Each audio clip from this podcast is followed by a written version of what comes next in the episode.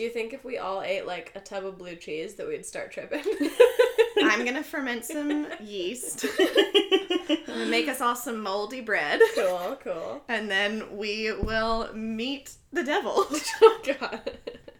Welcome to another episode of We Explain Movies. I'm Kimmy. I'm Kayleen. And I'm Courtney, and this is the podcast where three best friends submerge you in spoilers as we explain, rate slash review, and decide whether or not to see the latest and greatest or most beloved classics of film. Since this is the Center for Spoilers, this week we'll be talking all about the movie. Yes, I am going to say the whole title The Assassination of Jesse James by the coward Robert Ford. So if you haven't seen it, tune out and tune back in once you have. For other spoiler timestamps, check out our Instagram and Twitter at We Explain Movies. Here's how it's going to go. We're going to start off by saying what we watched this week, move into some movie related questions, followed by the explanation, and we're going to close out with some watch list ads and recommendations.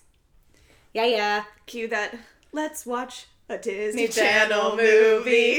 Dun, dun, dun, dun, dun, dun. Let's watch a Disney Channel movie.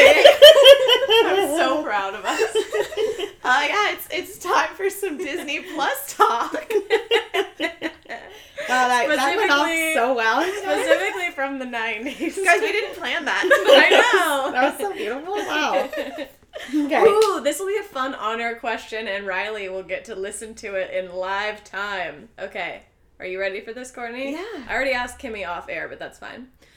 Do you know who the actor Matthew Lawrence is? Yeah, Yeah. Joey Lawrence's brother. Oh my god. Oh my god. and uh, do you know about the show that they were all on together? Yeah. Did you watch it? No. Brotherly Love? Yeah. You know about it though? Yeah. Yeah. I feel like I maybe saw an episode. do you know what the third brother's name is? Uh, if I thought about it, he's the youngest, or he's the He's the youngest, yeah. Joey, Matthew, and Tony. it's Andy. Andy Lawrence. Yeah, and he was Okay. in other stuff. He, he wasn't the cute one. The cute one is Matthew, who was in Mrs. Doubtfire and the oh hot yeah, chick. yeah, yeah, yeah, Yeah. And yes. Okay. Why, why is this a question? This is funny because Riley got very angry with me that I didn't know about the Lawrence brothers, and I was like, Oh. Riley, I think this is a slight generational. Like, I think you just hit the like tail end of that era, and I was on like the the high end where I ju- just missed it. She's only a year older than you. No, I know. Yeah. I- that's like that was my argument. She was like, "You're wrong," and I was like, "I can bet you money that Kimmy is not gonna know, and Courtney is," and that's exactly what happened. Oh, Kimmy Yeah. didn't know. No, I, Yeah. have, I have no idea about You didn't watch Horse Sense? No, No. that's that's what Riley said too. what is horse sense? is it like spidey sense but for horses? and I, Um, guys, he's he's also from Boy Meets World. see, I like knew that once I looked at the poster, but I also didn't watch a ton of Boy Meets World. I oh, I didn't know him from. Boy Meets World. He's Jack, the hot He's in Sean's college, hot right? Brother, yeah. Okay, And he finds out him and Sean are half brothers. Yeah. and so they they don't meet until Wow, way later that- in life. That movie's like way more like com. I'm sorry, that show is like way more complex than I thought. Boy Meets World. Yeah, oh, there's some really dramatic episodes. I, I thought it was more like after school special and less like teen drama. I don't know why this stuck with me so much, but I remember this part where they go to like a club that's called Clavage, and they get there and they realize it means cleavage. it's like a strip club. Clavage. Yeah, my, my mom wouldn't let us watch Boy Meets World for a while because they, It got too saucy. it got too saucy, which, which is ridiculous because Corey and Topanga literally wait until their wedding night to have sex. Oh yeah, and they dated for like twenty years. um, but speaking of just like how things are, are way darker or more complex than you think, I watched quite a few DComs this week. Ooh. Okay. And boy, do they you, you just like you you forget things. I know how much you you both probably love and have seen Smart House. I love Oh, but well, like their mom is dead. Yeah, and their then mom it's is like dead. way darker than I remembered. Like the son, his whole thing is about sabotaging his dad's love life because he Oh, doesn't want the dad to forget the mom. And the lady is so nice that he's falling in love with. it's so sad, and also just watching it, I totally thought Ryan Ryan Merriman was like maybe seventeen. He's totally like a 14 year old Oh. boy who has to do like all the cooking and cleaning, and he's like the mom to his little sister. Oh my And he just that's what he wants the house so bad, is so that maybe he can have a life. And he has this whole tantrum where he's like, Why do you think I don't go out for the basketball team? It's because I'm too busy, like, taking care of our family. And I Oh remember my he has he has like the one party. It's like the one crazy thing he ever does. Yeah. Doesn't yeah. the the smart house turn into like an image of his mother or something? No, Uh, it's a she- new a new image. It's it's a new image, but she she sings the song that his mom would always What sing to him. fuck? That's so- Yeah, his I just his got chills. That's so his house is a sociopath. Sounds is a sociopath. Anyways, that's like the dark twist to that one. I also watched Double Teamed, which I love. Oh, I was don't never I was that. never big into that one. Oh, I love that one. It's the one where it's like the two girls who are six feet tall and they're twins, and, And they in the- play basketball, right? They play basketball and it takes place in the 80s and I was like, "Oh, that's the fun one where they all have like side ponytails." but in that one it's like they're both competing for their dad's love he Oh, only loves the one who's good at sports. Jesus. Very uh Dan from One Tree Hill. yeah, and so it's like every after every game it's like whoever scored the most points is the one that gets a hug from dad and, Oh, and he's my. like he's like, "I'm so proud of you." And then he looks at the other one and goes, "Oh yeah, you too." Oh no. It's F. Wow. Well, the one I watched was much more lighthearted than all of those. Uh, I sat down and I said, I'm going to watch Black Cauldron. And then I got distracted because I wanted to add a bunch of things to my watch list. Yeah. And I saw Stuck in the Suburbs and I was like, I'm going to watch this. Is his name Jordan Cahill? Yeah. Nice. And um, so, so I'm watching Stuck in the Suburbs, which, like, really is. I was like, okay, wow, this has some issues. like, it just really was not. I knew it wouldn't be what I remember it to be, but I was like, wow, this is pretty bad, but it was still fun. Um, also, what's his butt? Taran Killam is a literal child. Oh, is he? Like, I watched it and I was like, you've got to be. Did you say what's his butt? That's like really not the most absurd thing I've ever said. I've heard her say titmouse.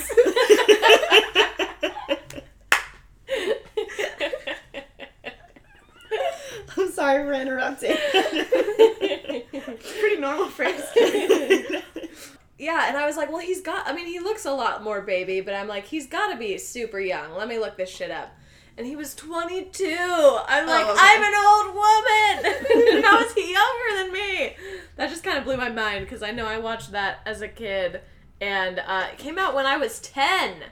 wow. Did it? Yeah.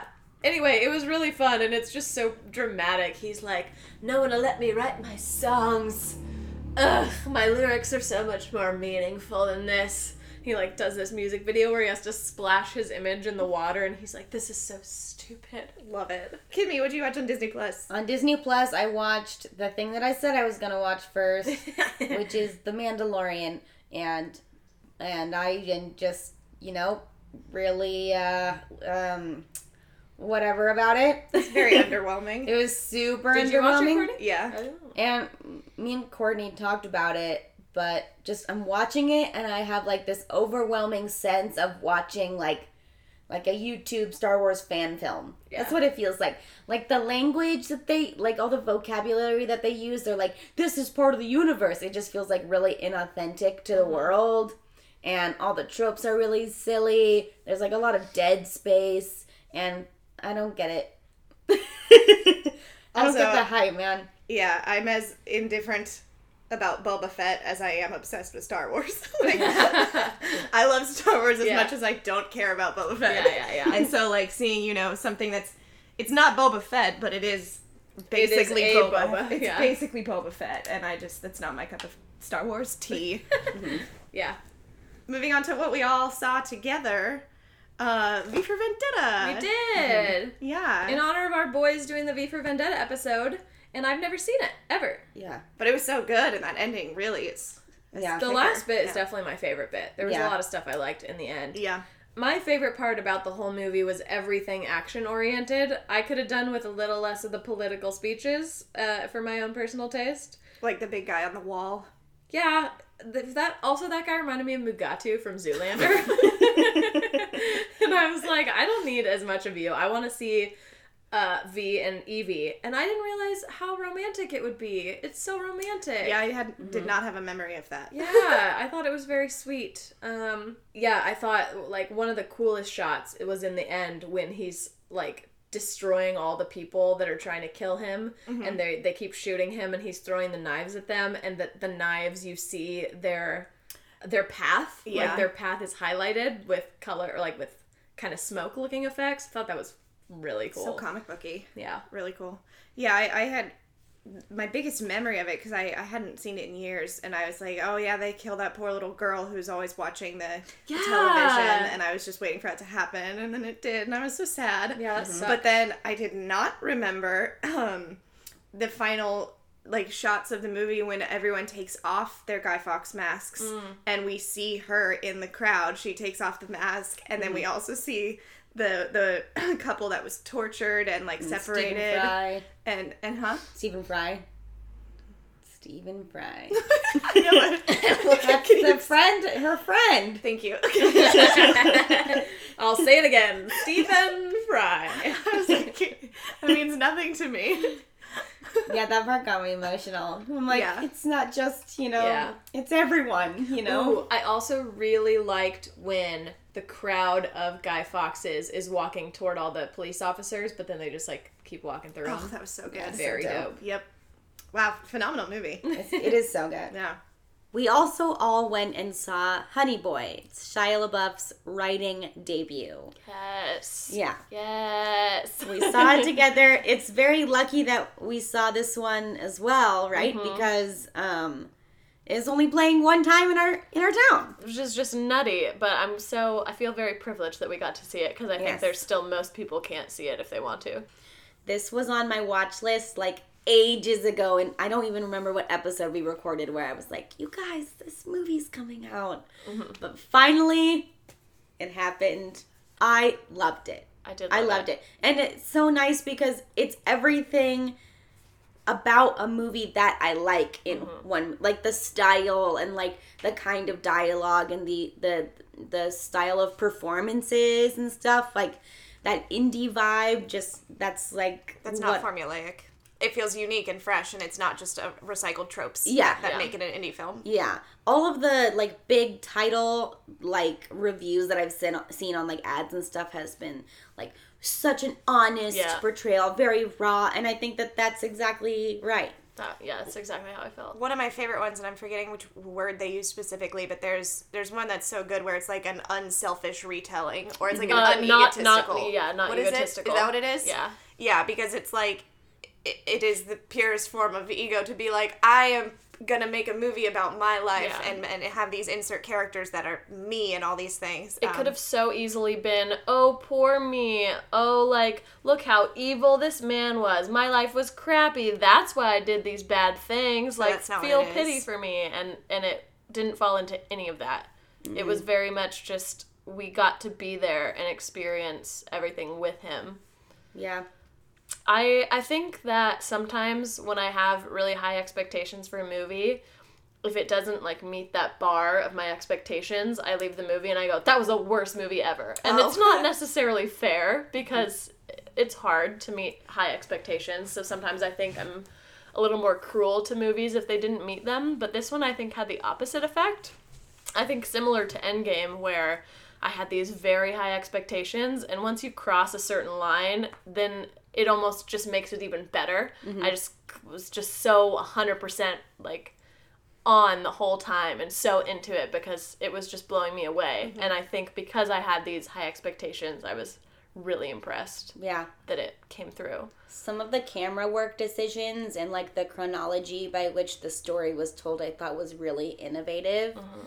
And that's just like props to the writing and the director, who I guess Shia LaBeouf has just been glowing about. Alma Har'el.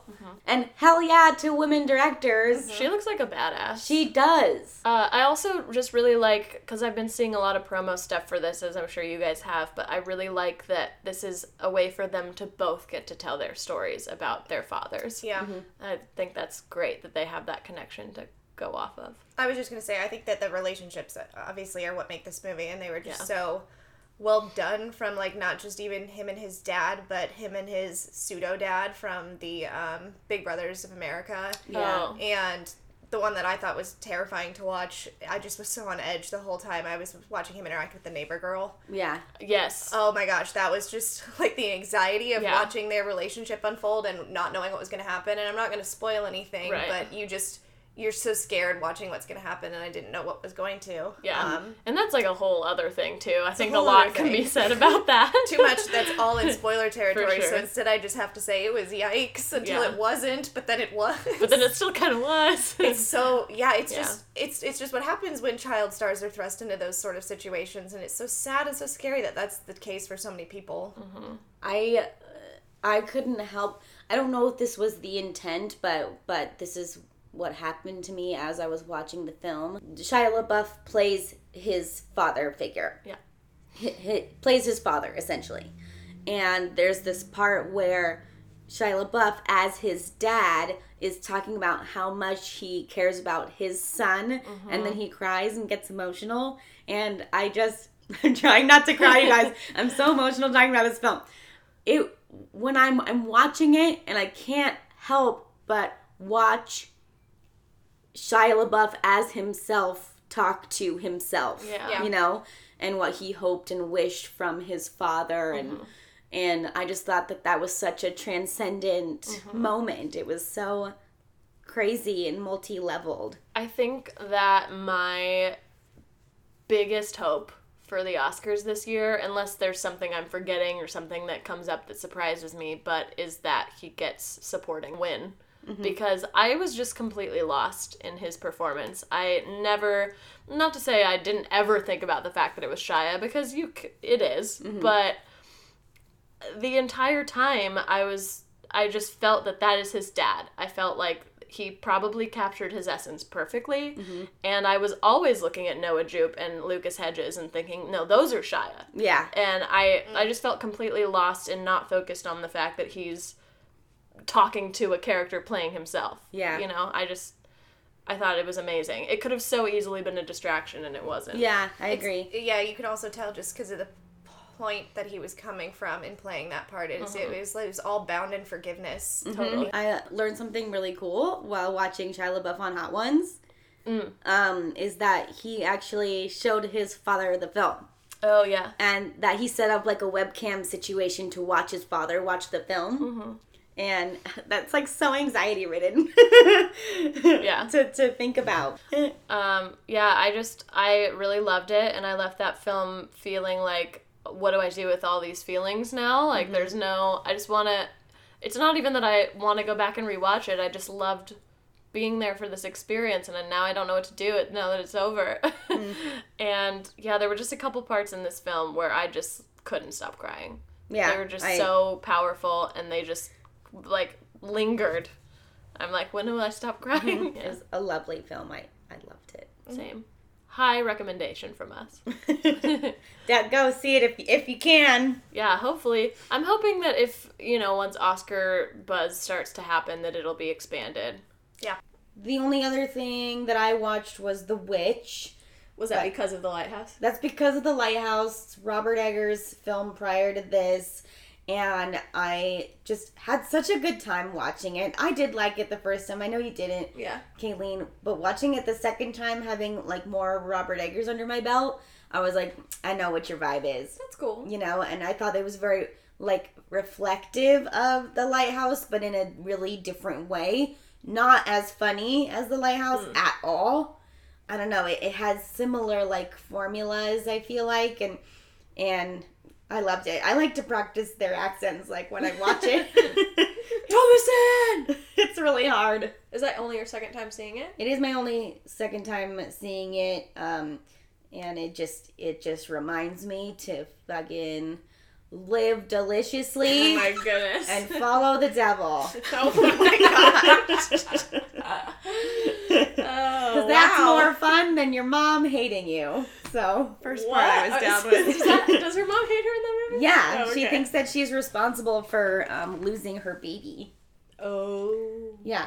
The one thing that I'm excited to say about watching this movie, which you guys will think it's really cool, and I'm Okay. glad that I remembered saying it, is that so the, the movie is about the family being convinced that the daughter is a witch, right? Yeah. And like weird shit starts happening to their family. They all start having weird stuff happen to them. The goats are attacking them, whatever, right? Yeah. And in the film, there's a couple shots of corn. Ha. Okay? okay and I didn't know. But then I looked uh looked it up later, and it says there's a shot of corn in this film which has um this The disease mold. on it. Yes, ah. which was like attributed to a lot of like hallucinations back then, like having to do with the Salem witch trials and that Yeah. stuff that you're talking about when we Yeah. watch Children of the Corn, and that is kind of like a clue into like what's happening with this family Yeah, because they all kind of end up having hallucinations and they're starving. There's not a lot to eat, and their crops aren't very fruitful. So I don't know. I just thought that was really interesting. Nice. Uh, moving on to the things that Kayleen and I watched together. It's just one movie that was on your watch list. It was. So I was listening to another podcast where they were talking about Jesse Plemons and they were talking about his movie Other People, which I had never actually heard about before and it sounded right up my alley because they said it's super funny but also makes you cry a lot and that's my bag. So uh, I really wanted to watch it and Courtney said, "Do you want to come over?" and I said, "Sure, but we're watching Other People." and so we did and uh, it was exactly that, where it was really funny and really sad, but way quicker than I was ready for. Like, Hmm. Three Billboards does that, but in a way where one scene's funny, one scene's sad, one scene's fun, you know, and you're like Yeah. constantly getting a, a tonal shift. But this one would be in the same scene. I'd go funny, sad, funny, and I'm like, I. It's a real roller coaster. it wasn't necessarily a bad thing. I just kept looking at Courtney like, can they stop messing with me? Not to plagiarize my own Letterboxd post. oh my gosh. to quote me by me, um, my Letterboxd review for it was the goal of this movie is every five minutes to punch you in the face, but then every ten minutes, someone from an NBC comedy you love shows up. That too, yeah. Yeah, the amount of people that kept showing up, I kind of don't want to ruin it, but it was like we were screaming. everyone you could imagine to, to make a cameo made a cameo. yeah, Really? Yeah. like crazy ones too, where we were just like, how? Probably 10 plus people. Yep, Yeah. it was awesome. It was really fun. yeah, we just never stopped screaming. It was and like crying. a nice, it was a nice little like band aid on the on the wounds Right? they were inflicting. Um, also, it takes place in Sacramento. I thought that was pretty fun. Give me all the Sacramento movies. Um, nom nom.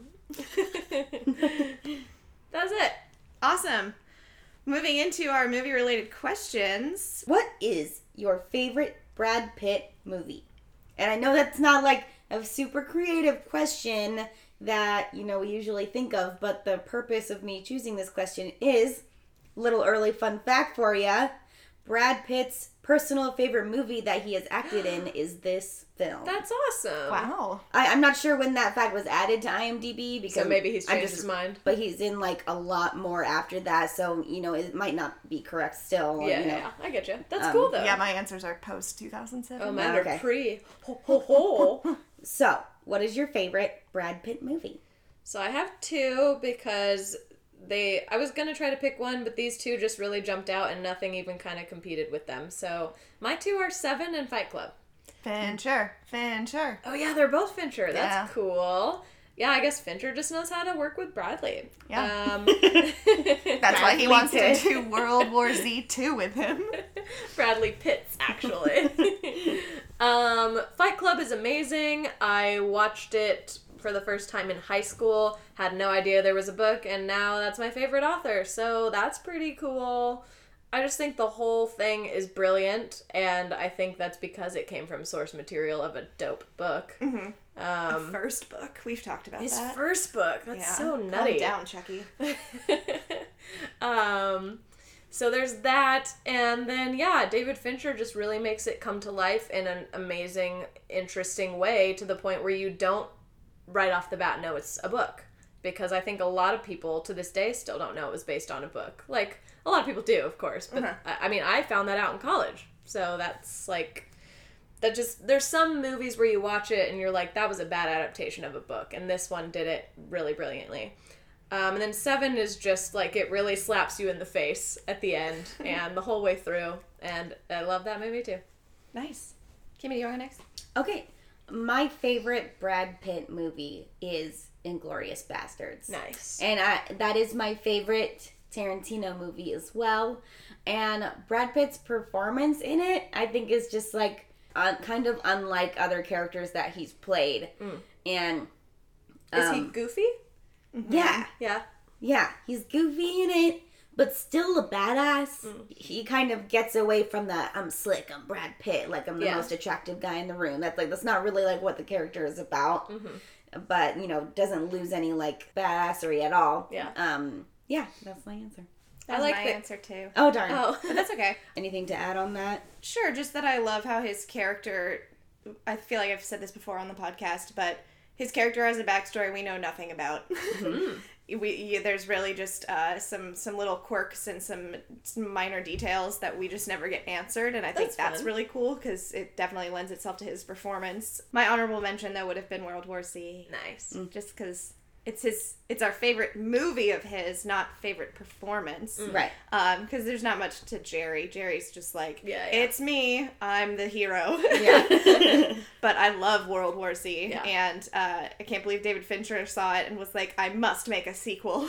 and and it's it's been promised to me, so he better deliver. I know that now he's working on like another movie, but I want that one. So I didn't know that was a thing. yeah, That's exciting. pay up, David. All right, next one. I actually have a lot of answers, and I didn't look any up. So first, I'll let you read the question, but I'm gonna let you guys answer first. Yes, here's the question.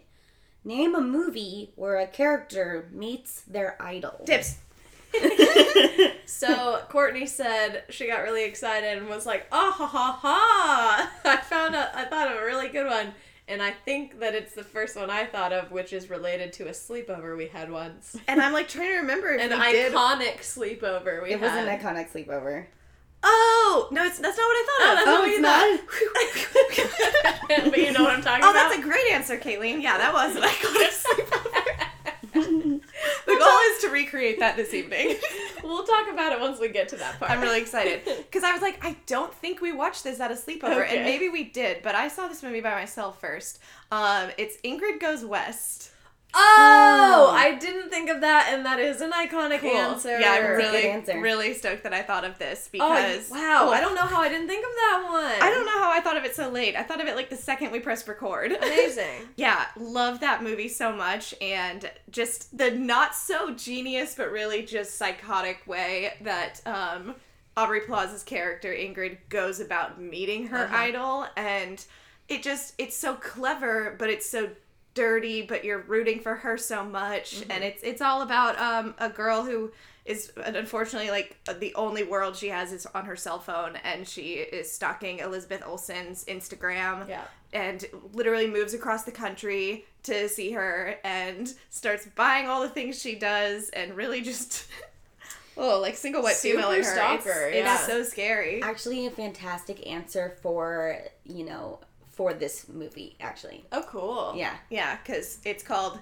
Ingrid Goes West and Assassinates Elizabeth Olsen. By the coward Ingrid West. yeah.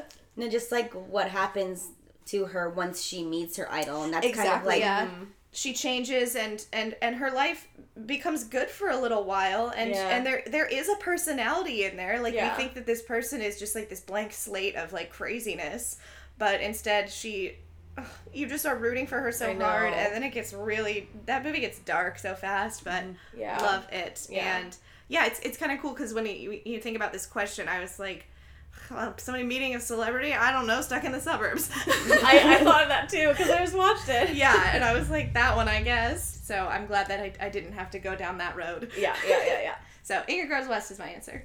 Coolio. Want to go next, Kimmy? yeah. Okay, so I picked The Devil Wears Prada.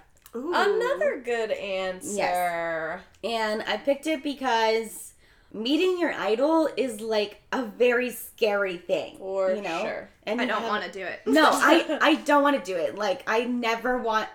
It just freaks me out so much. First of all, because like I would be a bumbling idiot and I wouldn't know what the fuck to say because I admire the people that I admire so much. And also, what if they don't turn out to be who you expect they are? Yeah. Yeah. You know what a crushing feeling. Yeah. So that's kind of what the Wars Prada is about. Is you know she has these really romantic ideas about what it's like to be who Meryl Streep's character is and the kind of person that she is, and she's really just a person. Yeah. And Yeah. like, ugh. to spoil the Devil Wears Prada, that scene where she goes, "You already did the same thing I did," and you're like, "Wow." Anne Hathaway is just trying to be a person too. Mm-hmm. They're the same. Yeah. Yeah. Okay, well, the answer that I was alluding to that everyone in this room now gets is The Fault in Our Stars. Yes. was the first answer I thought about because um, it's just iconic that they're like, let's go all the way to Amsterdam and we're going to meet Willem Dafoe, who, what's his name? Peter Van Houten. Peter Van Houten, because we love his book and that's how we bonded. It's going to be great. And then he's like, I hate people, get out of my home. So that was the first one I thought of, and the iconic sleepover we're referring to is that uh, it was really, really late, and the three of us were at Courtney's old house before um, Courtney and Kimmy lived together. And we were like up late drinking and hanging out, whatever, and we decided to start The Fault in Our Stars. And Kimmy crapped out first and said, I always "I'm-" do. She always does. You've gotten better. Yeah. but she's always the first to go down. Yeah. And she was like, All right, I'm going into the bedroom. Goodbye. And we continue watching The Fault in Our Stars, and it gets to like the climactic scenes where it's really dramatic, and we're over here having an emotional experience. And Kimmy comes out, and, and we're like, What happened? Is the movie too loud? She goes, Hazel Grace's crying woke me up. Uh, yeah, so, So that's fun. an iconic moment from our friendship. It's Um, really good. my other answer that I was proud of thinking of is like Mike. Ooh. we have not talked about like Mike enough on this podcast. I don't know if we have it all. I feel like we We- mentioned it once. like maybe Ooh, once. ooh, ah. but like, can Long you? time listeners, tell us your favorite like Mike moment. But like, that's that is the dream of meeting your idol. Is that first they of all, adopt you. Jessica Chastain, if you're out there, do you please need adopt a, me. Do you need a redheaded daughter? Do you need a redheaded daughter? I'm right here. Um, but yeah, it's just and Jonathan Lipnicki's there. Oh, what more could you want? he gets adopted by your idol too. Your idol just adopts everyone, and then your other really nice friend in the foster care system gets adopted by some other nice family. Anyway, those are my answers. Okay, so we're about to jump into the assassination of Jesse James by the coward Robert Ford. Yeet. Directed by Andrew Dominik, filmed by Roger Deakins. yes. Yeah, Did you know that? No. Oh. get ready for this. Ooh. But um, before we do, what do you guys think this movie is about? Okay. So I know that it's a real story Yes. about the real uh, Westerner Jesse James and the real dude Robert Ford. I don't really know anything about them except it was like it's the West. He's an outlaw. We're outlaws. Okay. And Kimmy actually- tootin'. That's what I thought. Kimmy said it's more south, so well, it's I mean, like it is. Con- I've looked up some more stuff. okay. And it is considered a western. It's just not like the western that you you not know. spaghetti western. It's not a spaghetti western. There's Yeah. not like that many. There, okay, there are some horses and stuff, but they look a little more like Industrial Revolution than like Okay. you know Pioneer. Mm, you okay. know, Yeah. and um, it's does take place in 1881. oh. Um, in Very a- similar to the lighthouse. Yeah. Yeah. We're just And, like, like, nine years earlier. Missouri area, that area. Interesting. Alrighty. Uh, the other only thing that I know is that my the love of my life is in it, and he plays um, Casey Affleck, who is Robert Ford's brother, right? Mhm. Yeah. Um, I don't know what he does. I assume he's just going to be like a bumbling idiot who's like, "Go meet your idols. If you don't like him, kill him."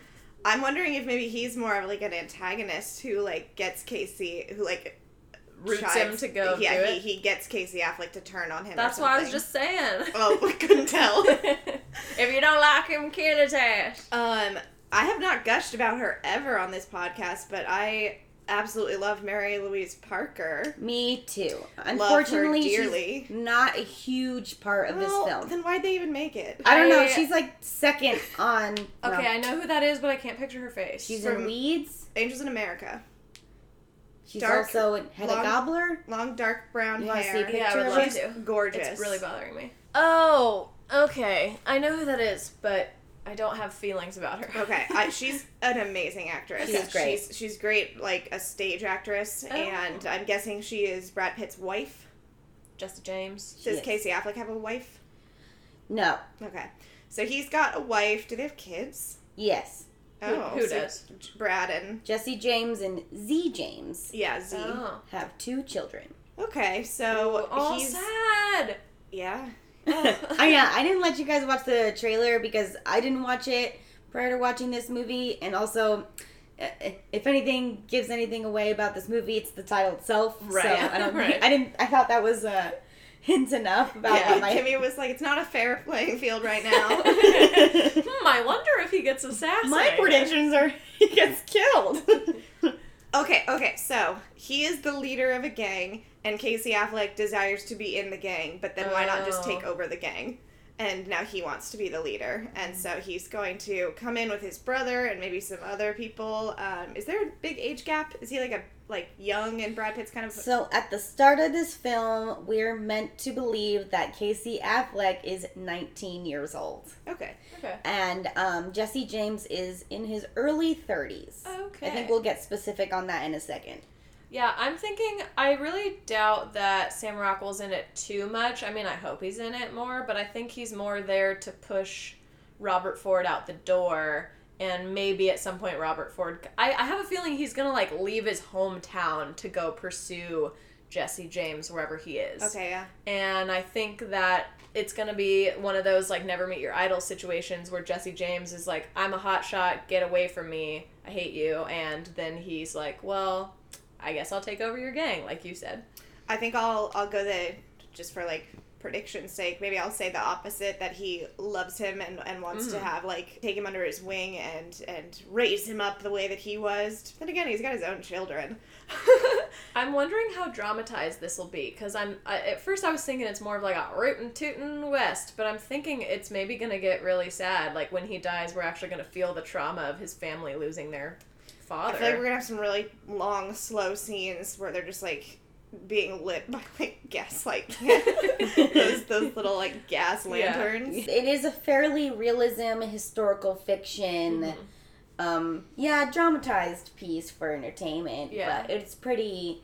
It's not like rootin' tootin'. Yeah. you know. when I when I said dramatized, I meant I thought it was going to be more uh, outlandish, and now I think it's going to be more realistic. I hope it's funny. I hope there's some funny bits. Well, Like it doesn't seem like a comedy. I just hope they like sometimes try Mary, to make you yeah, chuckle. Mary Louise doesn't do anything quirky ever. uh, no, she's hardly in it really. Darn it! All, all of Weeds, she's just She's always just there got to cry, Courtney. She's always got an iced coffee and she's chewing on the straw, and I just want her to be doing that in this. Ooh, that's fun. Um, All right. Uh, No, I don't know if you guys are pretty on track to be honest, but you know, and again, it is historical, and you all already know how it's going to end. I hope there's other characters that come in that are interesting as well. Okay. I don't know who they are gonna be. I assume either members of the gang or maybe Robert Ford has some other buddies, buckaroos, that are gonna join him on his adventure. oh, oh, oh. Does his gang have a name? It must. No, don't tell us. But does it have a gang name? Well, I mean, it it must, but I I don't know what, Oh, what I it was is. gonna say let's, let's bummer. have fun guessing the gang name. but Sorry. Never mind. They might have said it. I don't know if it's not really a prominent part of the. I'm gonna love it if we watch this and they're just constantly going around calling themselves like the Nuggets. Nuggets. Kimmy I LaFave told to Joe and the Suggins gang. Cool. Are you I'm guys ready. ready? I'm ready. Okay, so before I get into this, I will have to say, um, you know, Casey Affleck is a major part in this movie. Oh yes. And I know that we all, you know, myself included, have issues with Casey Affleck as a person. Yeah. Uh, but for the benefit of this movie, which I do think is really good, I did my best to, to separate that fact because Robert Ford is not only the protagonist of the film, he's also gonna end up being the antagonist. So, in order to like view it in like you know a fair light and to I think get the full benefit of this film, we have to kind of take this character at face value without all, all those other like. Yeah. I can thoroughly enjoy that Dunkin' Donuts sketch from that That's true. I had Dunkin' Donuts this morning. What? We have one near us? Oh, that's like brand new. Yeah. Wow. Yeah, I that's my favorite film, and I can, and I hate Casey Affleck. Um. Okay. Here it goes. Mhm. The assassination of Jesse J- James by the Robert Ford. Yeah, Such an issue, just a shame. There's Harrison, there's Yeah, Robert Ford. That was Sam Rockwell saying the title. okay. Who assassinated him? Where? Where? What if will be what? What, Jesse James? What? So, okay, here it goes. the movie opens. It's showing beautiful shots of these open, rolling skies uh, over these like fields. It's so beautiful. There's a voiceover playing over these gorgeous images of Jesse James, family life, mixed with shots of him in the fields, and the fields are like beautifully ablaze, watching him in these like glowing fire colors. It's great. The VO says he was growing into middle age and was living in a bungalow on Woodland Avenue. He installed himself in a rocking chair and smoked a cigar down in the evening as his wife wiped her pink hands on the apron and reported happily on their two children. His children knew his legs, the sting of his mustache against their cheek. They didn't know how their father made his living or why they so often moved. They didn't even know their father's name. He had two incompletely healed bullet holes in his chest and another in his thigh. He was missing the nub of his little of his left middle finger and was cautious lest that mutilation be seen. Mm-hmm. They also talk about how he had granulated eyelids and how that made him blink a lot What is more. granulated eyelids? I'm telling you right now. Okay. it makes him blink more than usual, which is apparently real. That's a real thing that Jesse James had, except for Brad Pitt hardly blinks at Oh, all on. in this film. Oh, wait, they say that in the VO, but Yeah. then he never fucking blinks? They even say it like on a close up of Brad Pitt, and his eyes are like all the way open. And the director's like, blink, Brad. And he goes, no. That's actually Oh. a, a fun fact of the film, is which I think could have been a really interesting impediment to use as forming this character, but also then we would miss out on all those really intense. well, you know what? I still enjoy Twilight, and that bitch blinks 30 times a minute. Also, like, every time that Jake Gyllenhaal acts with his eyes, it just adds to the performance. Yeah. Like, come on. Yes, yeah. Prisoners is just as intense with him blinking all that Yeah. much. Here's how the VO ends. Rooms seemed hotter when he was in them. Rains fell straighter. Clocks slowed. Sounds are amplified. He co- considered himself a Southern loyalist and guerrilla in a civil war that never ended. He regretted neither his robberies nor the 17 murders that he laid claim to. He had seen another summer under Kansas City, Missouri, and on September 5th in the year 1881, he was 34 years old. Mm. And that's what we get as the intro. So we have all those intro scenes. Now it's a new scene that we fade into. And the little title card at the bottom comes up. It says Blue Cut, Missouri, September 7th, 1881. Okay. Okay? Young Robert Ford, that's Casey Affleck, he's among Jesse James and his gang of robbers. He has a Oh. whole gang because Robert Ford's brother, Charlie Ford, who is played by Sam Rockwell, is mm-hmm. already in the gang. Mm. He looks starstruck and he's looking across the forest area, trying to get the courage to go over and sit down with Jesse, James, and all of his closest members who are all around him, laughing and having a great time. Just as he gets the courage to go and sit down, they're called away and he's left alone. And Robert looks crestfallen. He's like being a little bitch a little bit. and uh, at this point in the movie, I'm still like, uh, Casey Affleck, you know? Oh, yeah. Which is going to make something really funny come up in a second. Ah. But after that, I was like, all right, get rid of that because I got to watch this You're movie. wagging your fist at the television. Yeah. Err. yeah. As little much as you can, call him a little bitch this whole episode. so then little bitch shoots him. He's a little bitch. So it's clear that they're all waiting to start a train robbery. They're kind of waiting for the Mm. train to come, and I guess you got to stay there for a couple days and set up camp. Don't know when this train's coming. Doing It's things back then must raid. have been just wow. I mean, why wouldn't you become a robber? What else are you doing for fun? Um, Run for fun. Robert Ford, who's also called Bob through most of this movie, Oh. he goes over to talk to Frank James, which is Jesse James' older brother, played by Sam Shepard. Right, right, right. And it's always weird for me to see Sam Shepard acting and stuff That because is he weird. feels like such an elusive individual. Yeah. That for some reason, like I have this idea that he wouldn't act, Yeah. but he certainly has. yeah. I love it when playwrights act. Yeah. They're like, I'm not too good for this. Like Also Tracy Letts, you see Tracy, Tracy Letts Letts and is stuff. like just always in stuff, and I'm like, that's Tracy Letts. When you told me he was the dad in Lady Bird, I Shocking, fell right? off of whatever I was sitting on. now you got to watch him in the center. It's a whole different ballgame. oh no. yeah, it's opposite of Lady Bird. Oh no. Bob goes to talk to Frank James. Frank only recognizes him after he says, "Oh, I'm Robert Ford." And he goes, "Ah, you're Charlie's brother." So he's for sure living in the shadow of everyone around him. Robert basically is like tooting his own horn to Frank. He's saying how much grit that he's got, and he knows that he's meant for bigger and more ambitious things in his life. And Frank says, There's nothing special about you, Ford. You're you're like every other kid trying to be a gunslinger, but you don't got the ingredients, son. And Robert tries to convince Frank to let him be his sidekick in the heist tonight mm. so that he'll learn how tough he is.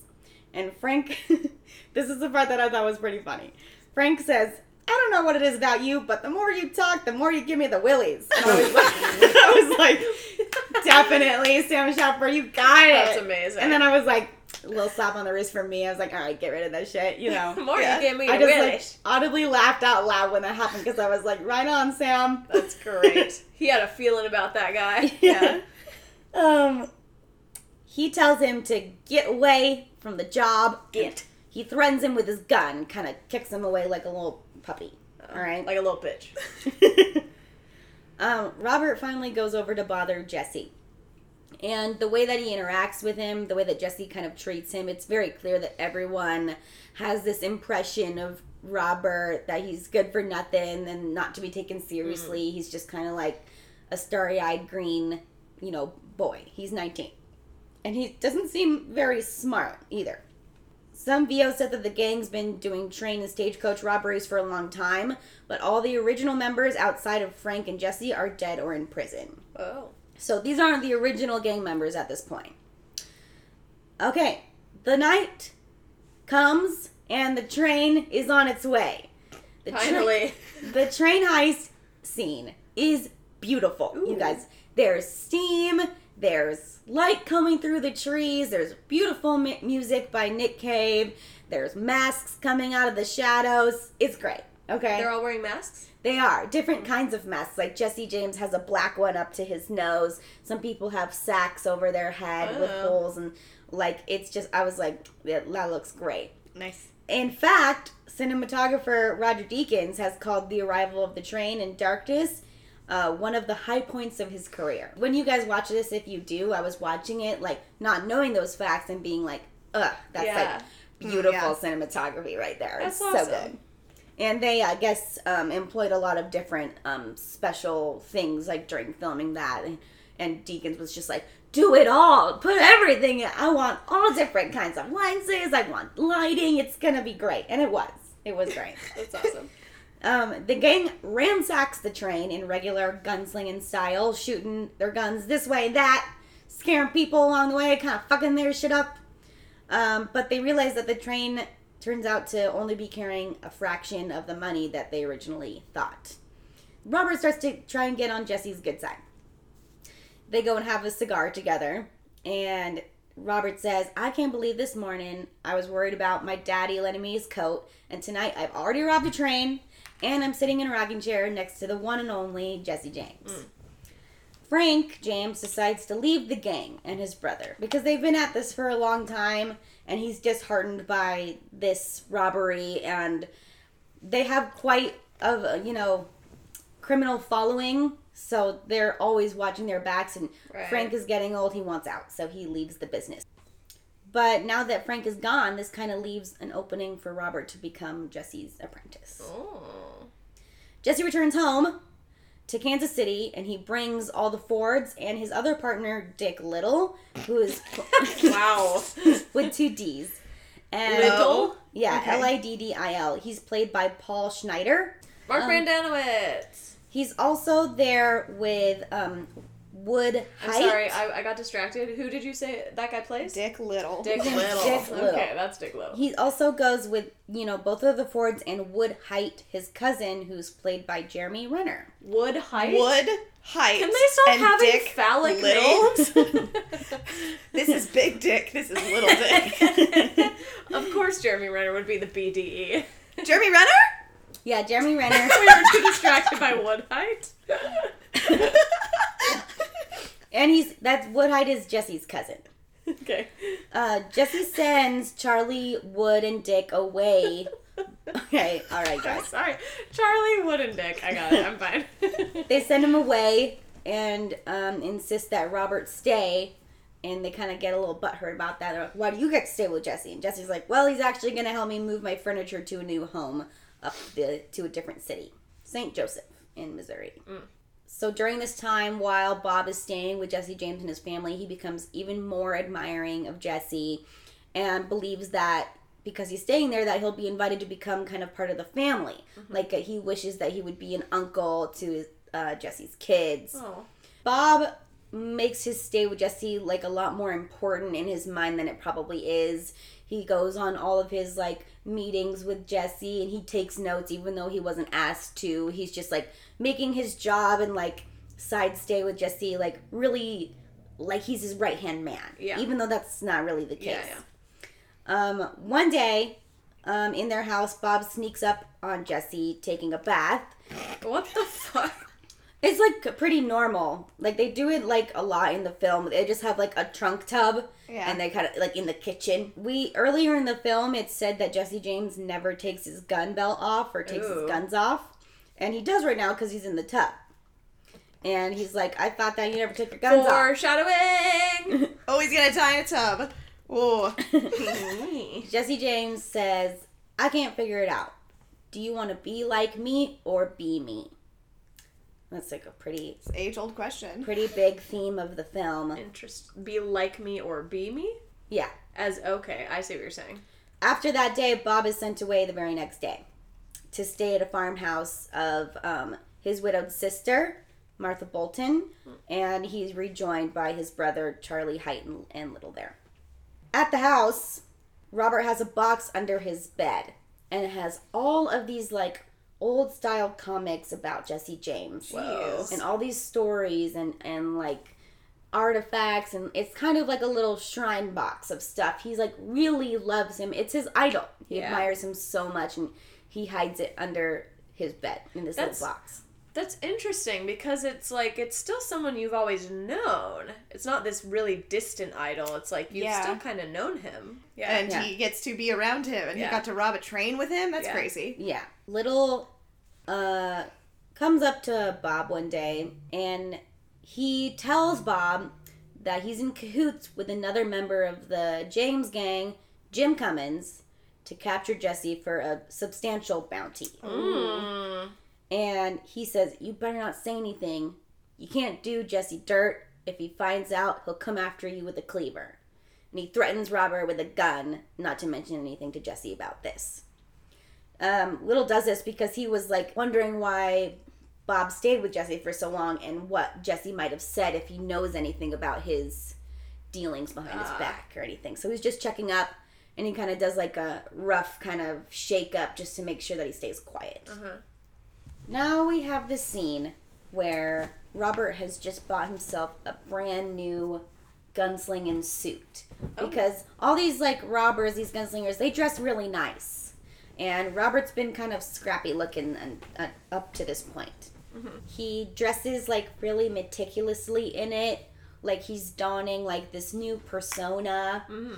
and he feels really proud of how he looks and he feels like he's on this is all into it i suppose but he looks really proud of himself he fancies himself a gunslinger just then though he finds out that his brother charlie and wood have been messing around in his room and they find his little shrine stash Oh no. and they make fun of him and they kind of tease him and push him around Yeah. and that makes him really upset. Hite and Little stay with Hite's father at his father's house. And his father's this really old guy, and Wood and Little bicker the whole time traveling on their way to his father's house. Wood tells Little, Stay away from my father's new wife, his young stepmother. And it turns out that she is like ridiculously young to be married to Wood's father. Yeah. Um, that's kind of just how it was back then. She's like super flirtatious because she's really bored in this house. Yeah. Her husband is so old he can't hear. So Wood is like, she's for sure gonna try to hit on you. yeah. What happens is Little ends up having sex with her anyway. Of course. In the outside commode. he like goes and find- finds her in the commode and is like, What are you doing in the commode? like the shit house. Yeah.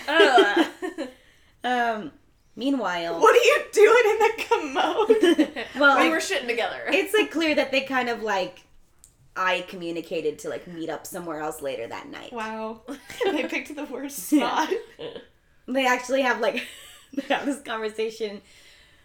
Uh, he's like, "That's okay, do your business," and she's like, "I have like, I'm a little nervous now that you're watching me," and, and it's like, Oh my gosh. it's supposed to be like sexy, but it's like I'm like, you guys are talking about pooping, so.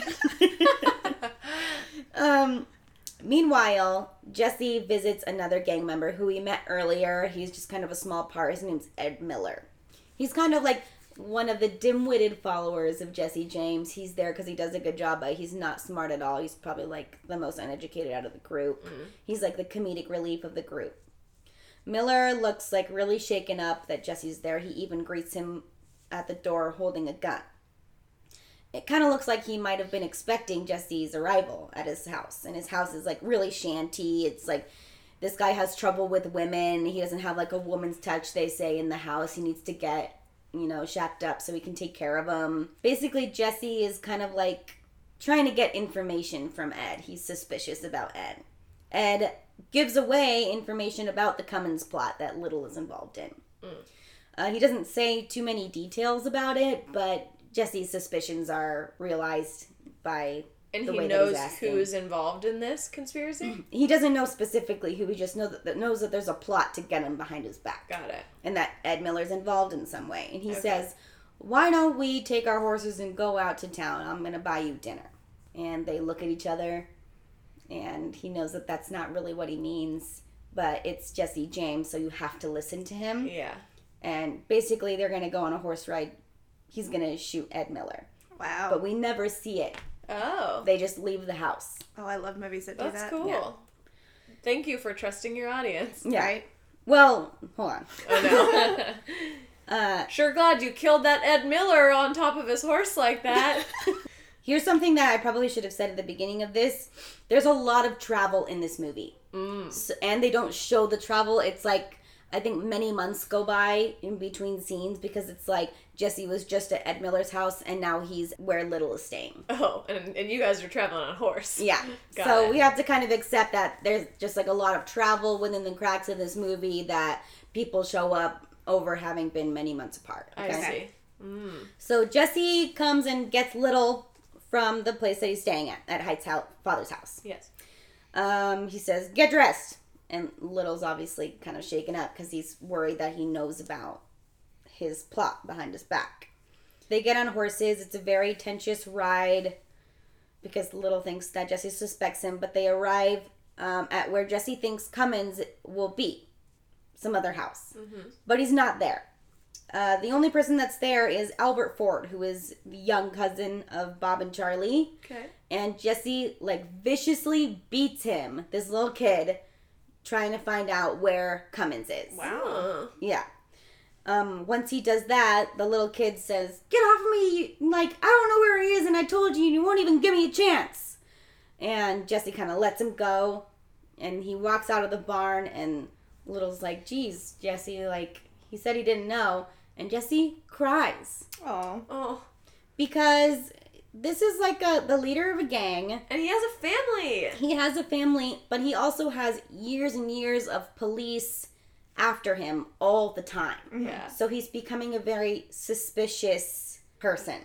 And he's letting that suspicion cloud him so much that he just beat up a child. Hite tracks down Little to um, the Bolton's house, which is the place that they were staying earlier in the film. Hite's looking for Little because he found out that he fucked his dad's wife. Um, Bob is upstairs with Little. They're sleeping, and he hears that Hite is here. They wake him up so that they can prepare for him to come up there because they know he's gonna come up, you know, guns blazing, and they all prepare with their guns to meet him when he enters the door. Of course, he comes in like shooting all crazy, like, and Hite sees that Little is in there, and they're shooting each other like not feet from each other, but they keep missing. Oh my gosh. I wonder how hard guns were to handle back then. at all. You know, because they because were too dang heavy. You're giving them way too much benefit of the doubt. Hite is nicked. Uh, Little's nicked in the leg. Um, Little runs out of bullets though, so um, Hite goes up there. He gets his gun right to his head. He's about to shoot him at point blank range, And then Bob uses his gun to shoot Hite dead. Ooh. Doesn't even do it without blinking. That's it for Jeremy Renner. Yeah, that's it for Jeremy Renner. Um, this is is- really is bad news though, app. because Hite is Jesse James' good cousin Mm. that Bob just shot. Yeah. So they dispose of his body in the woods to conceal the murder from Jesse. Jesse appears at the Boltons for dinner. That's where they're all kind of like resting there. And the Fords are like, oh yeah, Little was here a while ago, um, but uh, he's gone now. We don't know where he is. At the dinner, Charlie tells these embarrassing stories about Bob and how obsessed he was with Jesse as a kid Sam, that's not very nice. No. he would talk about how many things Jesse and him have in common and just make a big deal of it. Jesse kind of mocks Bob for the first time in this film and tells a story about how he knew this guy, George, who was in his gang. And he tried to get on his good side by, you know, complimenting Jesse and stuff. And he actually had a grudge against him the whole time. So he mm-hmm. came into camp one day and a bunch of his guys opened fire on him and they laugh Wow. wholeheartedly. Charlie has to laugh because it's Jesse James. And Bob says, You better not think of George when you look at me. Oh. How come George had a grudge against you? And Jesse says, Well, George had a little cousin I was supposed to protect while he was at war who had $5,000 on him. The boy got killed, and while George was in prison, someone whispered to him it was Jesse James who nicked his throat. But Was he it? doesn't. He doesn't say if it was or wasn't. Nope. Mm. It's like a really cool part of the film. Through all of this, Bob is like becoming less and less enchanted with Jesse Yeah. because he's kind of realizing who he is. Mm-hmm. He becomes more resentful of Jesse, especially because he's been picked on by him personally, Yeah. um, and also after hearing that Jesse beat up their cousin. Mm-hmm. I feel like I'm a little early, but this is where I put the halfway point at. Prediction time. What's gonna happen in the second half of this film? Well, a lot of the things I said were not right. They met way sooner than I thought. He pretty much always knew him. Yeah. to a degree. Um, I also didn't think that uh, Charlie would be in the gang at all, uh, ever. I think that Jesse James is just gonna. It's get gonna get to the point where he's obviously he's very suspicious that people are trying to kill him. And he's gonna be looking for answers, especially if more people start to die. You know, if he's like, "Where's Wood?" and then someone else dies. Where's say uh, Dick? Say Dick dies. Where's Dick? Like, where's everyone going? And I think he's gonna kind of just push Robert too much, and maybe even like assume that Robert has a bigger part in this than he really does, and Robert's gonna lean into that and and take him out. Maybe even take credit for it. Like, yeah, I am the one who's causing this whole thing, like mm-hmm. conspiring against you. Mm-hmm. Fuck you. Jim Cummins is the guy who's like behind this plan. Yeah. Yeah, so he's definitely got Sam like wrapped around Charlie. He's got Charlie on his side, and Jesse's gonna realize that more and more people are growing more distant from him, and then I think he's going to choose Robert and say, "I want you at my side at all times," because he knows how much of a fan he is. That he's not going to be on that side of doing that, but obviously he's still gonna have connections to his brother Charlie, so. Yeah, he's gonna he's gonna end up choosing Charlie and decide to kill Robert for it. It's got to be in the tub when he's not armed. That's what I'm thinking too. I would love it though if it were like Robert says to Jesse, you know, like one day they, they do have plans to like go out to, To dinner. town, and he's like, "Let's go to dinner to let's go get dinner," and then like it cuts to black. That'd be cool, and we just know it's gonna happen. I I, would love it if we didn't have to see the death, but Yeah. I feel like we're going to, and Casey's gonna like be crying while he does it. like a little bitch. yeah, and he's gonna shoot him, and he's gonna be like, "I killed my best friend." um, so I'm thinking though that maybe it'll be something where Jesse has a change in a similar way that his older brother did, where he oh. realizes I am too old for this. I don't like who I'm becoming. Like maybe that scene where he beat up that kid comes out a little more, where he realizes how much he doesn't want to do this anymore, and kind of has what we see as a redemptive arc. And then when he goes back to his family, he gets caught off guard by Robert Ford showing up and murdering him. I like mm. that. Cool. Okay. Jesse and Charlie travel to St. Joseph where Jesse finally learns about Hite's disappearance and he kind of asks Charlie, like, what do you know about this? And Charlie just denies knowing anything, even though he was there when Yeah. Bob shot him. Jesse confides in Charlie about the fact that he killed Miller. Nobody knew that he went to go see Ed Miller and that he killed him. Now we get the flashback about exactly what happened. Oh, I see. Yeah. They went on a long horse ride in the dark.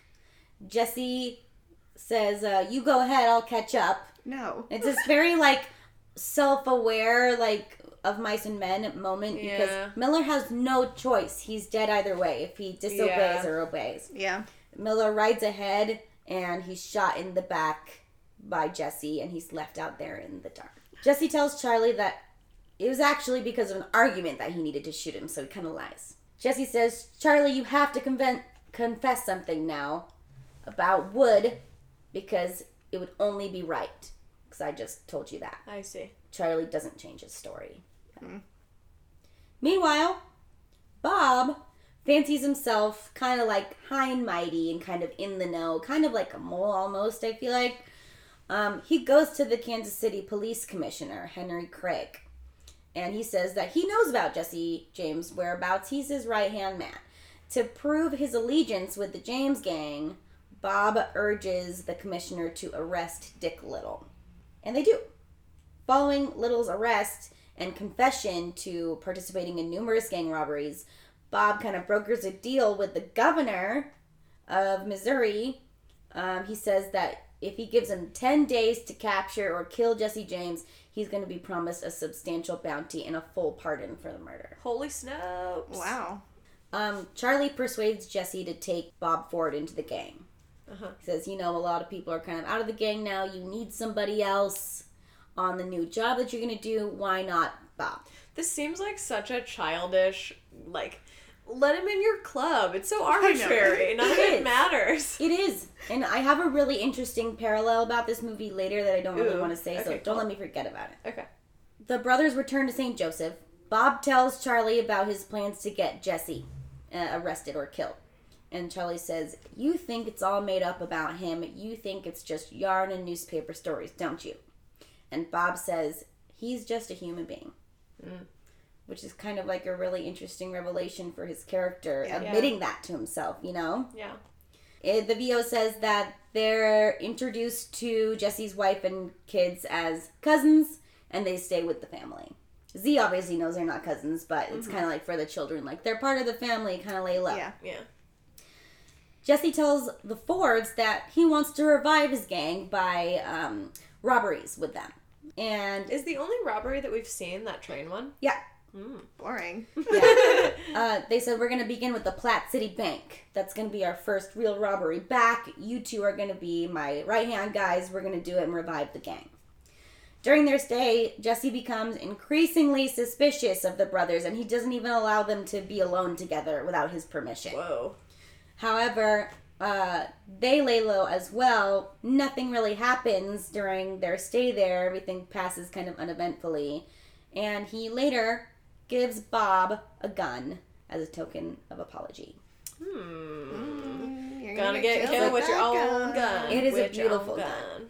I forgot to mention this, but like one of the best scenes of the film is when the two Ford brothers and Jesse are kind of hanging out in the living room by the fire at night, and Jesse just becomes this really unpredictable person. You don't know if he's suspicious of the brothers or he wants them around. He kind of puts Rob in a, he- uh, Bob in a headlock and holds a knife to his throat, and then Oh. he laughs about it and lets him go. And he says, "You should have seen your faces." So he's like, really, he's almost getting kind of like he's going mad a little bit. Yeah, it sounds like it. Yeah. You know, No one's gonna want to be around you, Jesse. it is a really difficult and kind of tragic descent to who he Into is. madness? Yeah. It's now the day before Jesse James' death. Oh, did they say that? I think so. I don't know, remember why I wrote it, so they must have.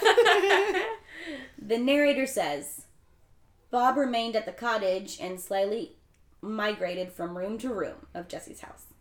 He walked into the master bedroom and inventoried the clothes on the hangers and hooks. He sipped from the water glass on the vanity. He smelled the talcum and lilacs on Jesse's pillowcase. Ew. His fingers skirted over his ribs to construe the scars where Jesse was twice shot. He manufactured a middle finger that was missing the top two knuckles. He imagined himself at 34. He Whoa. imagined himself in a coffin. He considered possibility and everything wonderful that could come true. And there's shots of him going through and kind of living as Jesse alone in the house. Yeah. It's like this deep rooted obsession and admiration for somebody, even though he kind of knows what he has to do. It's like, it, it really is that cross of be like or be actually, you know? Yeah. Such a creepy trope. Like Yeah. somebody in a house pretending that it's their house. And Yeah. Trying on your clothes. Yeah. That night, Charlie is crying in bed.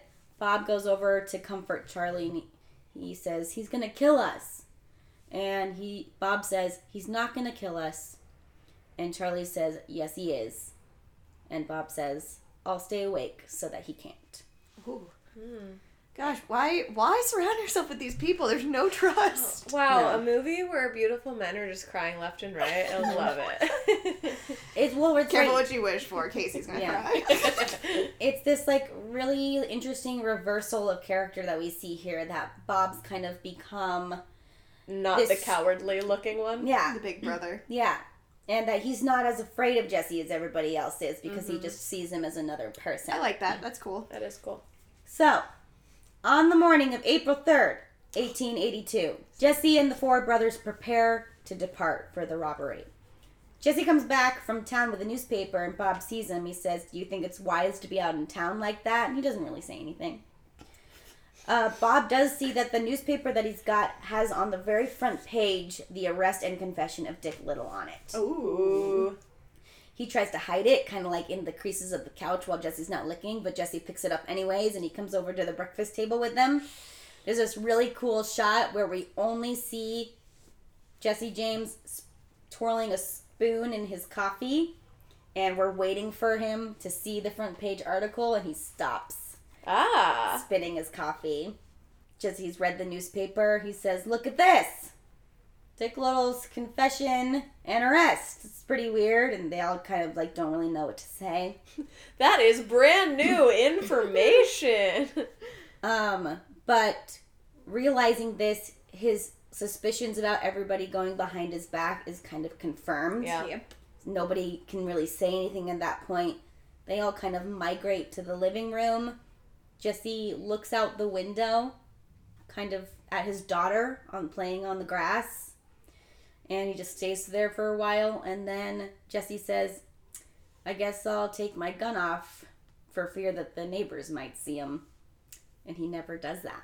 But he takes it off in the living room. Then he turns around and. He what's coming. he says, um, That painting is mighty dusty. And he climbs a chair to clean the, the dusty picture so that his back is turned. yeah.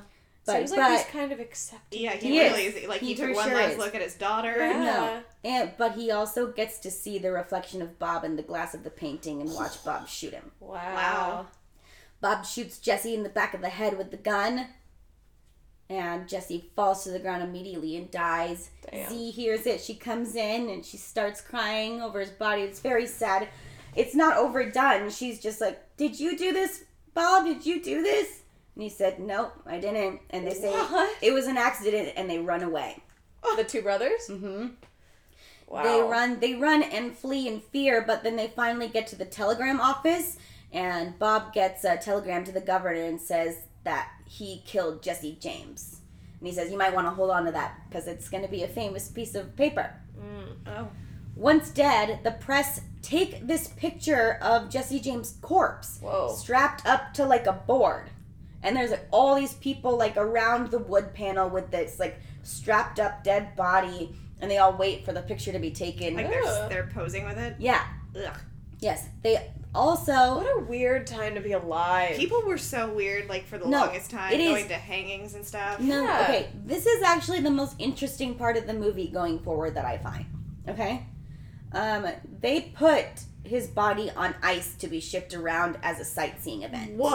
Whoa. hmm Um, so for the death of Jesse James, the Fords were meant to receive ten thousand dollars. However, they never received more than five hundred dollars each. Wow. Huh. Here is the most interesting part. After the killing, the Fords hope to become celebrities by touring around in a theater show in Manhattan which reenacts the shooting. And they play themselves. Holy shit. Well, I'm sorry. Um, Bob plays himself, and actually, um, Charlie plays Jesse James. Whoa. What dorks? That's the dorkiest thing. It sounds Yeah. like in uh is it Ragnarok where freaking Yes. Loki's It's the hero? exactly like Bob is kind of made for the theater, and he does a really good job acting. And how Charlie's just awful at it. He's like he Oh doesn't have any charisma for the stage. Charlie starts to get really into drugs and drinking. And he starts to get really jaded by the performance. And Charlie's um, way of acting as Jesse James actually starts to get better and better. And more similar to Jesse. He even starts to walk like him and kind of talk like him. And he looks at his brother with spite because it's forcing Bob to kind of go through the assassination over and over again. yeah. People soon uh, start to become gradually hostile towards the pair as just Charlie's impression of him starts to get oh even no. better. It's so method. They start to hail Jesse as a legend, and somebody in the crowd goes. Charlie. They start to no hail Jesse as a legend. like Oh, because okay. Charlie's doing such a good job. Yes, and somebody in the audience goes coward to Bob. Ah. and Bob doesn't like that, and he like launches himself into the audience Oh. to beat up whoever said it. oh my gosh, this play is so immersive. Um, so Charlie becomes so guilt stricken with the death of his really good friend that he writes numerous letters to Zee James asking for forgiveness, Whoa. but he doesn't send any of them. Good. She's yeah. Right. Don't put her through that. Uh, he's suffering from terminal tuberculosis, so he commits suicide in May 1884. Wow. Bob grows up a little bit. He works around the West as a saloon owner. He becomes like more and more like regretful of his past actions because he loved Jesse. There's a scene where um, a saloon singer sings a song about the assassination and talks about uh, Bob being a coward while Bob is in the bar. I literally own this bar, you heathen. Bob, he's just a patron in this bar. oh, okay. Um, Can you imagine? Bob fires a shot in the bar and everybody becomes quiet and he says, I'm Robert Ford. I killed Jesse James. And it was two children, not three, because the singer got it wrong. oh. Fun fact the singer is actually Nick Cave, who is the composer of the film. oh, that's dope. Yeah, I thought that was pretty funny. So, near the end of the film, Bob kind of gets in a relationship with this burlesque singer dancer played by Zooey Deschanel. Nice. Whoa, what? Um, yeah, they get involved. They kind of love each other. She says, Why did you kill him? And Bob says, Because he was going to kill me. And she says, So you were scared, and that's the only reason? Hmm. And Bob says, Yeah. You know what I expected? She says, What? He says, Applause. Robert becomes de- depressed uh, because he misses Jesse more than anybody, he says. What about your dead brother? Jeez. I mean, can you be can you imagine like being known for killing somebody who you loved? yeah. Like that's crazy. On June 8th, 1892, Bob is murdered by Edward O'Kelly at a saloon in Creede, Colorado. We see this, or is this like a post? We do. And the VO says like um, O'Kelly didn't really have any plan. He just got a gun with the intent on getting revenge for Jesse James. Wow. it says that Kelly is sentenced to life in prison, but he's pardoned after only 10 years in, in 1902 because of a 7,000 signature petition. Whoa. And this is the ending VO of the film. It says there would be no eulogies for Bob, no photographs of his body, no people would crowd the streets in the rain to see his funeral cortege, no biographies would be written about him, no children named after him, no one would ever pay 25 cents to stand on the room he was that he grew up in. The shotgun would ignite and Ella May the barmaid would scream, but Robert Ford would only lay on the floor and look at the ceiling, the light going out of his eyes before he could find the right words.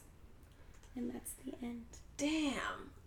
Like I get it. I get why people ended up being on Jesse's side, but I feel like this is so harsh. They're like one murderer is way better than this other murderer. It's just Boo like you, a murderer. yeah, a Like, very what? very vapid society. It is a really interesting society because, you know, like, th- this is not the first time that a killer has been glorified. Yeah. You know, uh, like, who are those two people? Those the man and woman, fuck, Bonnie and Bonnie Clyde. and Clyde. Oh. Were like thought of as celebrities, Yeah. and when people saw them at bank robberies, they would want to take photos and get autographs. That's insane. yeah, It was what they had for entertainment back then. My goodness. Mm-hmm. You either you either watch a real bank robbery or you you watch out Casey Affleck and his brother like Yeah. recreate Yeah. something. and criminals kind of had respect. Like you had to listen to them. Yeah. You know. Yeah. Ooh, I was really not. I'm really am impressed that I remembered this. What was the parallel you said you wanted to draw? I'm remembering it now Okay, too. cool. Okay. The parallel is um, this movie to me feels a lot like Alpha Dog ah because all of these other kind of like outlying events happen that are that don't really mean anything to the point where the murder has to take place. Mm. You mm-hmm. know, or they feel like it does. yeah. Because of the ego of others or the reputation that people have and Something that was totally avoidable. yeah, Yeah, it was course. totally Yeah. avoidable. And that's kind of where all the regret comes from these guys. Like, they let their own self interests get the best of them so much that they killed somebody that they really loved. Yeah. Notice how women don't do these things. So, fun facts of all the films made about Jesse James, his descendants have claimed that this is the most accurate. Ooh. They were especially enthusiastic about Brad Pitt and Casey Affleck's performances. Descendants, like that's so far removed. It's- my great great grandpa was it, and I'm thrilled that Brad's taking them. I'm thrilled that one of the most famous actors of all time is gonna be in it. Um. Uh. Lastly, the film received two Academy Award nominations for the for the 80th Academy Awards. Affleck was nominated for Best Supporting Actor, and Roger Deakins was nominated for Best Cinematography. Oh, good for him. yeah. hmm All right, let's rate it. Three, two, one. Okay, Wow. Coolio. Okay, I I gave it a seven. I gave it an 8.5. I gave it a six, Hmm. and we have not seen it. Yeah. Aileen and I. So what do you guys think? I'm surprised that you gave it a seven. I felt like you were gonna like it a lot more, um, just based on how like kind you were to it as you were explaining it. Um, but I was yeah. Okay, I'll save what I'm gonna yeah, say. that's fine. Um, but I gave it an eight point five because I was thinking about last week and the lighthouse, and I gave that an eight because I don't really think it's up my alley, and that's kind of why I gave it a lower score, even though I think the art of it is probably amazing. And this one, I think there's probably some issues with it, but I think as a whole, it's probably more up my alley. I think I'm gonna watch it, and I think I'm gonna really like it, and I think that the biggest downfalls are probably going to be for me. And again, I haven't seen it, but I'm thinking the biggest downfalls are going to be I'm not a huge westerner mm-hmm. person and you know, I do think that movies can be slow. Like I I think out of the 3 of us I get affected by that the most. So if we're taking place in the west, if there's too much dead space, I might get bored. Because of the content, it's a little bit hard to get behind any of the characters, which I might have a struggle with but I bet all the performances are amazing and I would love to watch it. I just think, yeah, also rewatchability is probably pretty low. You get a I- high I- score then for all those things. Yeah. Yeah, I just, I don't think those are, bi- it's not like, like again, cinematography seems great. Yeah. Like, I think there's a lot going for it and those things might make my enjoyment of it a little bit less, but I think it's still something I'm very interested in watching. Cool.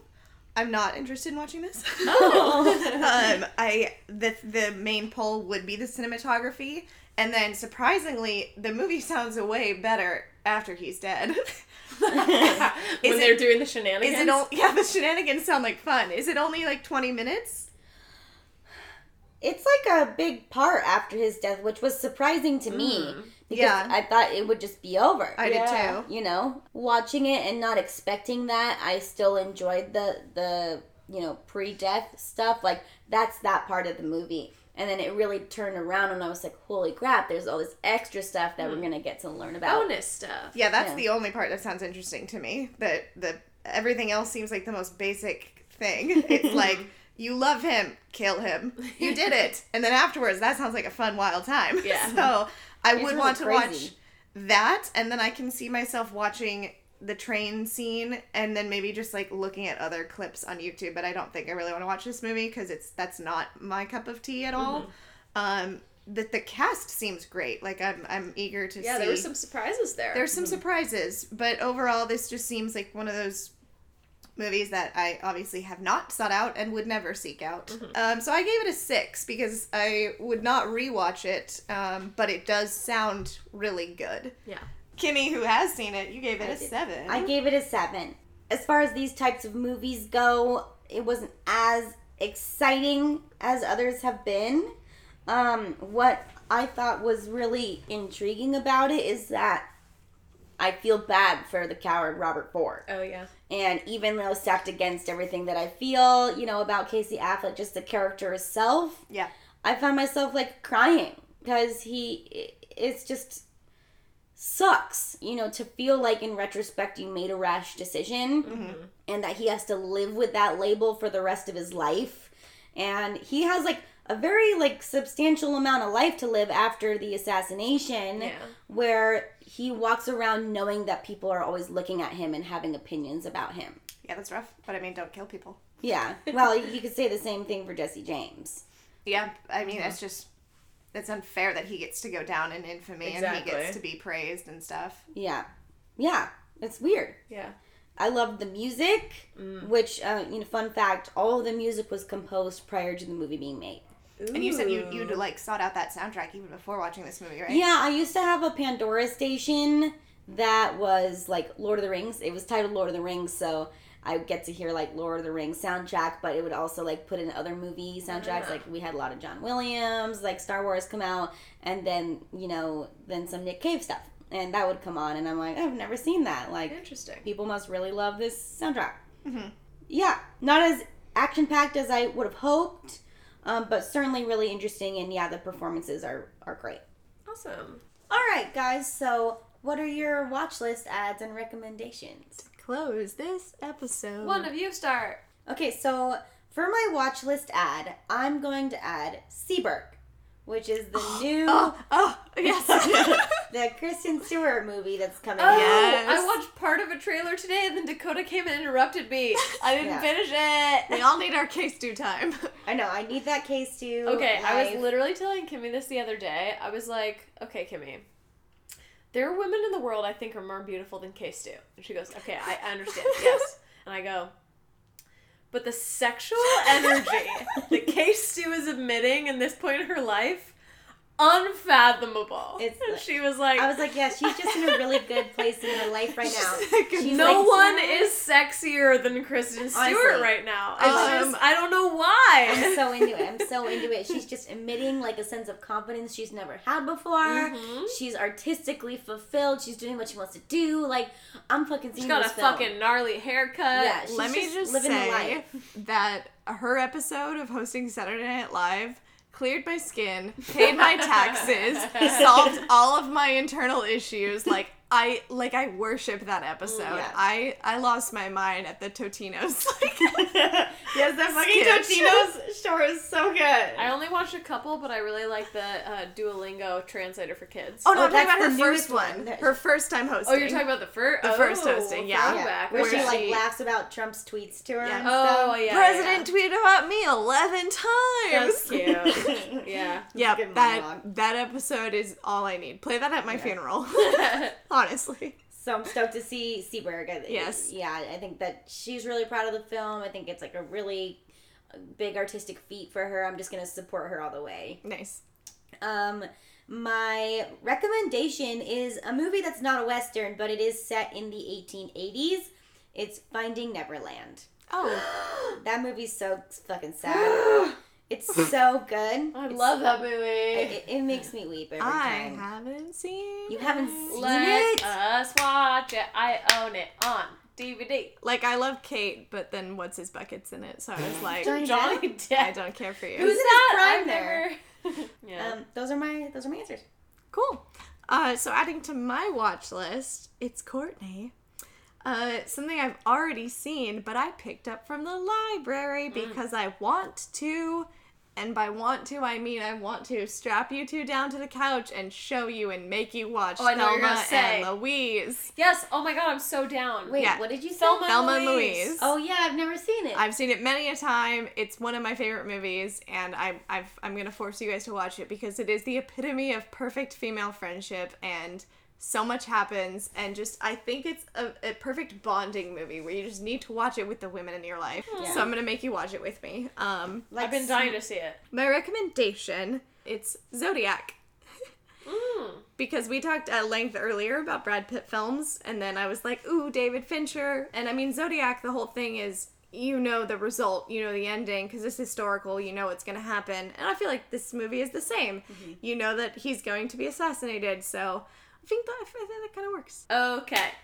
I want you guys to guess. This is a fun game, okay? Oh. My watch list item is a movie I just bought on Amazon because I don't own this movie yet. So I bought it as a DVD. This will be my third time seeing it. It is a movie from the same year as Three Billboards. It is like probably the I know what it is. it's probably the only movie from that year that I don't own that I loved. I know what it is. And the other day I posted something about it on our Twitter. It All was a knows- really vague thing I posted on our Twitter, but it was I'm about ready, a I'm ready. song that was nominated from the movie. Oh, it's Call Me By Your Name. Yeah. Kimmy's mad. I didn't get the satisfaction of saying Yeah, it. but Do I you knew, wanna say I knew that you knew it from I the knew it. start. We're all actors. You can say it now. we're gonna refresh. Take two. no, it's fine. Uh, yeah, so it's Call Me By Your Name. Honestly, mostly because the song got stuck in my head the other day, and it's a fucking beautiful song. I wasn't upset that that song didn't win because it was up against really good songs, but that song is so beautiful. And every time I hear it, I just think of the feeling that I have when I watch the movie. Yeah. And I haven't seen it in probably a year and a half, and so I was like, why don't I own this? And I bought it, and I'm gonna make Dakota watch it with me. Okay, so seen it. No. Ooh. I'm excited. That was one of our New Year's Day movies. Yeah, but we didn't. Yeah, that time we didn't see it with them. Um. Anyway, yes, "Call Me by Your Name" is on my watch list because I would like to rewatch it. I fucking love that movie. Now I'm gonna own it, bitches. Yeah. What um. a good one. Okay, so my recommendation for the week, I was torn between two, but I'll say the other one. Casey Affleck, yes, I know you're not a model citizen, and I know that Brie Larson didn't clap for you when you won this award because you're a bad person. Deservedly so. But holy shit, did you deserve this award? This is a fantastic movie. Manchester by the Sea. It really is. Go watch it. I'm sorry that he's not a nice human being, but uh wow, so good. Fantastic. And don't sleep on Michelle Williams. She deserves for you to go watch it, and so does Lucas Hedges. and she's in it far less than he is, and she just steals the scene. Yeah. Cool. Well, join us next week to close out this round. Yeah.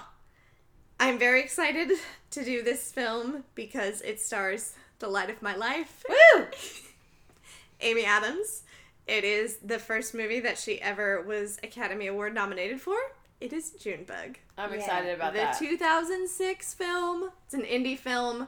Uh, so much to go into about it, and I'm really excited. So catch us then for Junebug.